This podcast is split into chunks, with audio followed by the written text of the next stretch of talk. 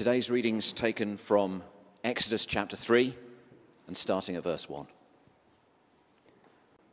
Now Moses was tending the flock of Jethro, his father in law, the priest of Midian. And he led the flock to the far side of the wilderness and came to Horeb, the mountain of God. There the angel of the Lord appeared to him in flames of fire from within a bush. And Moses saw that though the bush was on fire, it did not burn up.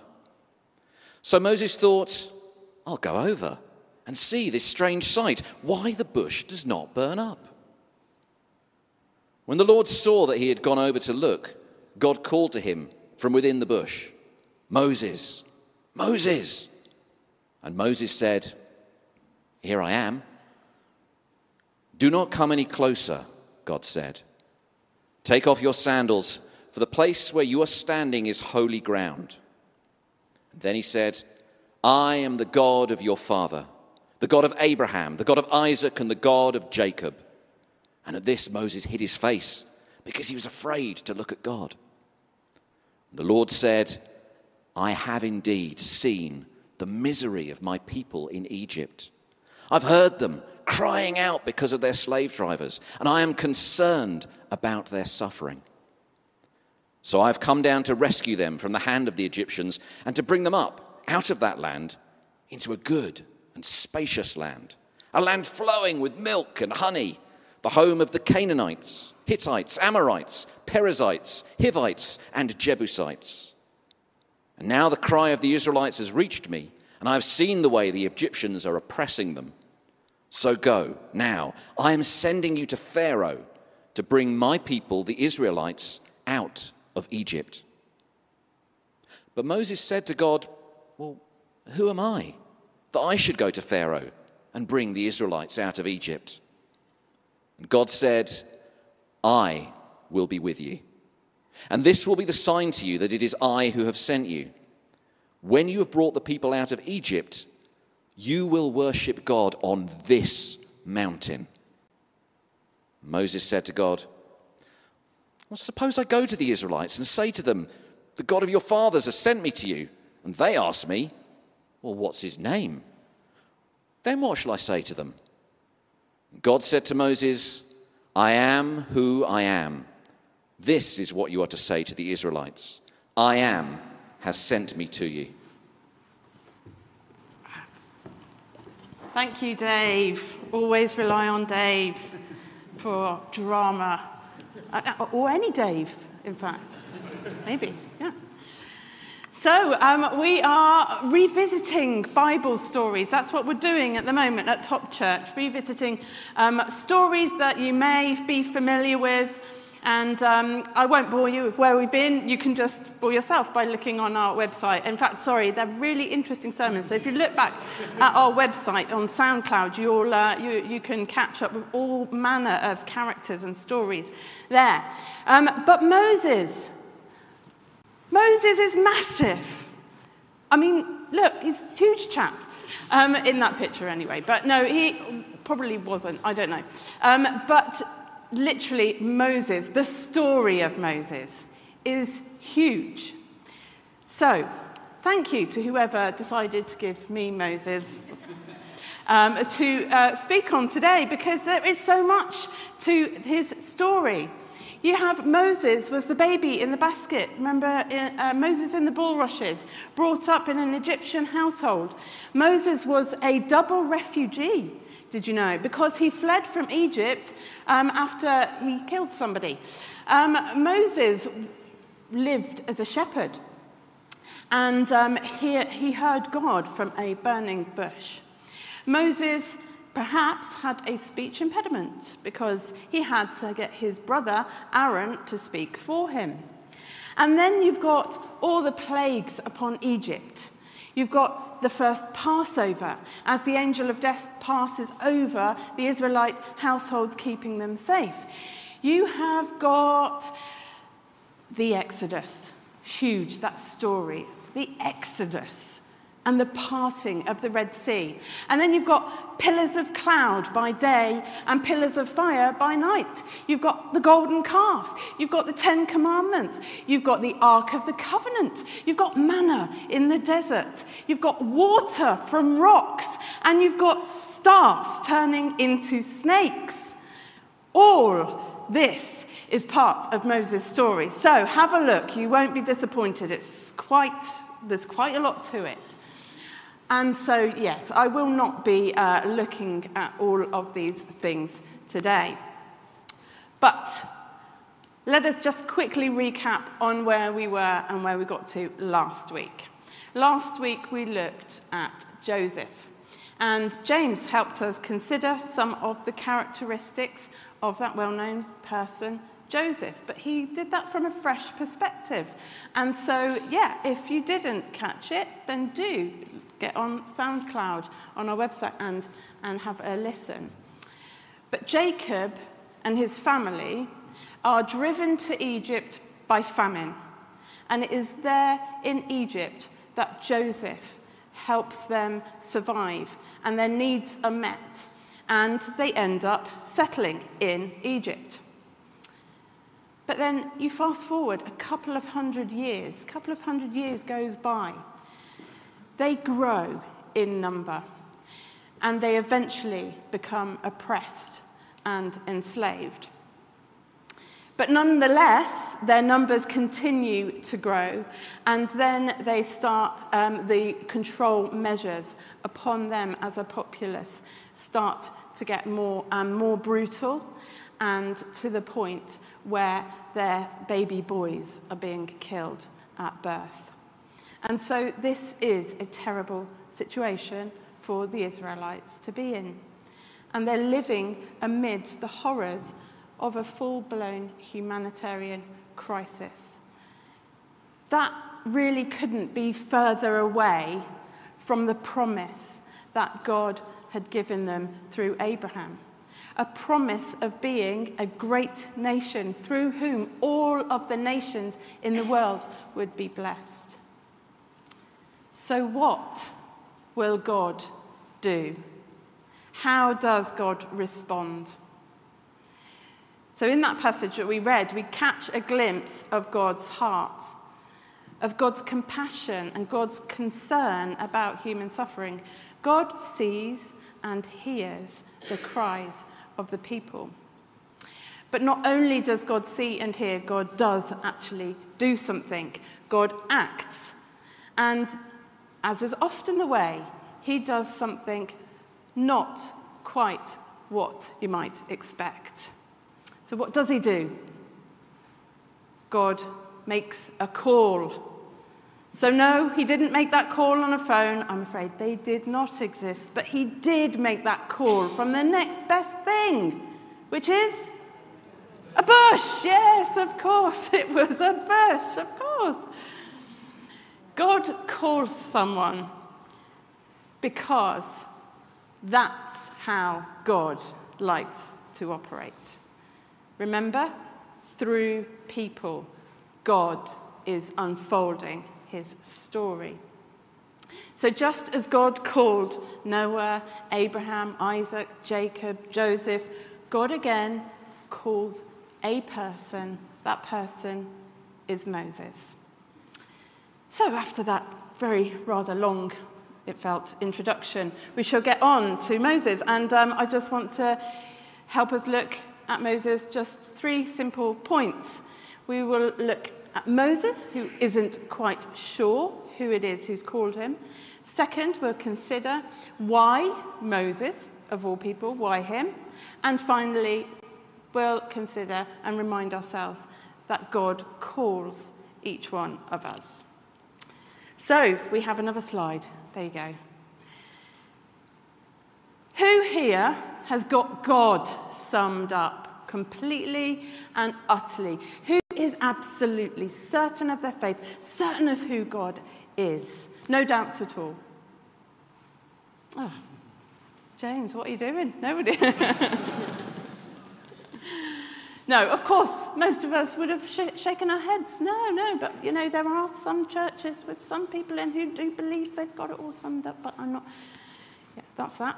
Um, uh, but here is what is fascinating God calls him to one of the most significant events ever seen, and yet he barely knows who God is. Isn't that incredible? He barely knows who God is. And that's because Moses, he may have been an Israelite by birth, but he was brought up as an Egyptian. He would have been far more familiar with the multiple gods that were worshipped in Egypt rather than the one true God. And so that is why Moses asks God, And who should I say has sent me? He just doesn't know. And God replies, I am who I am, and I will be with you. And that is enough for Moses, well, at least for, for now, because he has lots of questions a bit later on, protests a bit, but you know. So I don't know, do you feel like that sometimes? Do you feel that maybe it's all a bit of a mystery? You don't actually know who God is, what God is up to. So if you do feel like that, you can be kind of like, you know, um, encouraged that actually you have more in common with some of the biggest biblical characters um, than you realized. So, you know, don't think you have to have it all summed up before you can do anything. That isn't how God works. God simply wants us to be willing. And God will call us whether we know all about Him or not. So, if it wasn't Moses' you know, great knowledge and theological mindset, and if it wasn't his sort of already faithfulness and following of God, what was it? Why did God choose Moses? So we saw in the story already that Moses is a man of justice. In his early years, he stepped in um, to protect an Israelite who was being beaten by an Egyptian. But he also intervened when he saw an Israelite treating, mistreating another Israelite.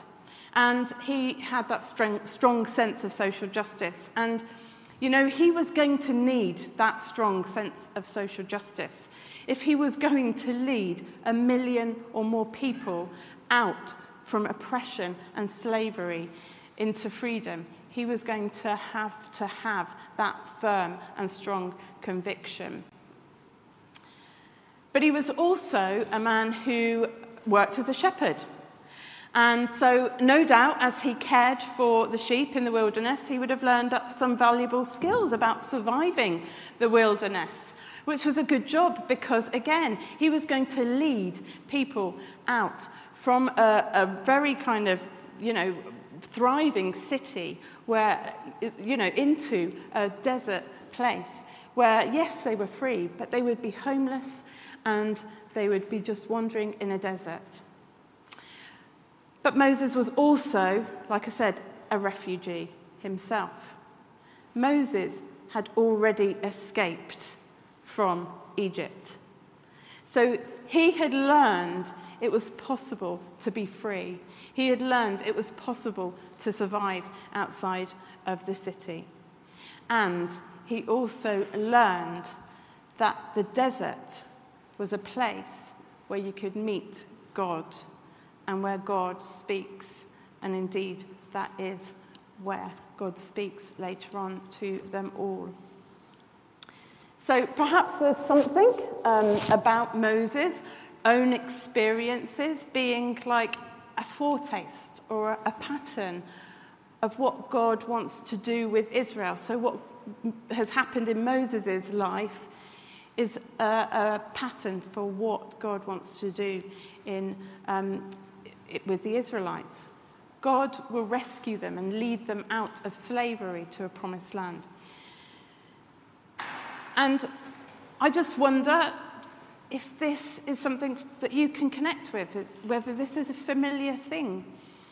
I think this is so often how God works, that God does something in our life that God wants to do in the lives of others. So God has set us free. God wants to set others free too. God is working in and through our church here at Top Church. And I believe that the, the community we have here and our learning to worship together as a community and build relationships is blessing our community. And that's what God wants for all of Dudley to be built up and refreshed and brought into community and find a place of worship and belonging. So pause and consider that. Perhaps what God is doing in your lives right now is something that He also wants to do in someone else's life. And lastly, we are called. So I really um, enjoy our opening liturgy, and I particularly like the opening liturgy we are using at the moment. We declare how God worked throughout history. And we end it by saying, Here, in our time, in our places, God is unfolding his story. And this is where we all become participants. God's story gets to unfold in our personal lives. So, if we take Moses as our example today, how, God's, how does God's story unfold? It is through calling of individuals. So, one thing I really appreciate and love about the Church of England is how it emphasizes calling and discerning God's call in our lives. And this really, really helps me, and it gave me a, a, a, real kind of renewed sense of my own calling so much so I got ordained. So, you know, I really appreciate that. Now, Moses' calling was, is very, very unique. There's some people at the door here. So, Moses' call was very unique. It was a very precise call. He knew exactly what God wanted him to do. He knew exactly what God wanted him to say. His instructions were very clear. But you see, it doesn't often happen like that, not to that degree. And I think calling for many of us is actually more similar to how the disciples were called. Jesus called them by name and just asked them to follow him. And they did. But they did so with no idea really what that meant or where that was to lead. And calling for them and is for me a part it's a sense there's a sense of adventure to it. It's trusting God to lead us, knowing that God has a promise to fulfill, and therefore I'm going to just work with God to help God fulfill that promise, whatever that might involve. So today, maybe you're like Moses and you have a strong sense of what God is calling you to. Maybe, like the early disciples, you just know Jesus has called you. And that is good enough. So it really doesn't matter. My prayer for us all, especially in this time when our world is in crisis and when people cry out in suffering.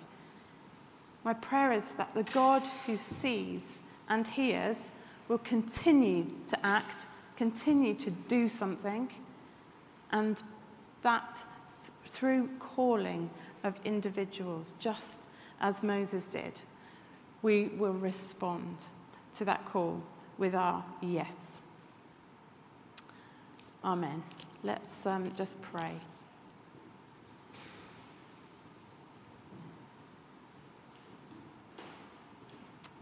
I thank you, God, that your story is your story. That your story does unfold in the lives of people, in the lives of your created, in the lives of us here today. And so I just pray for each one of us just to know and sense that call upon us, that call simply to respond to you as you respond to the suffering in the world, as you hear the cries of the people, as you hear the pain in the world.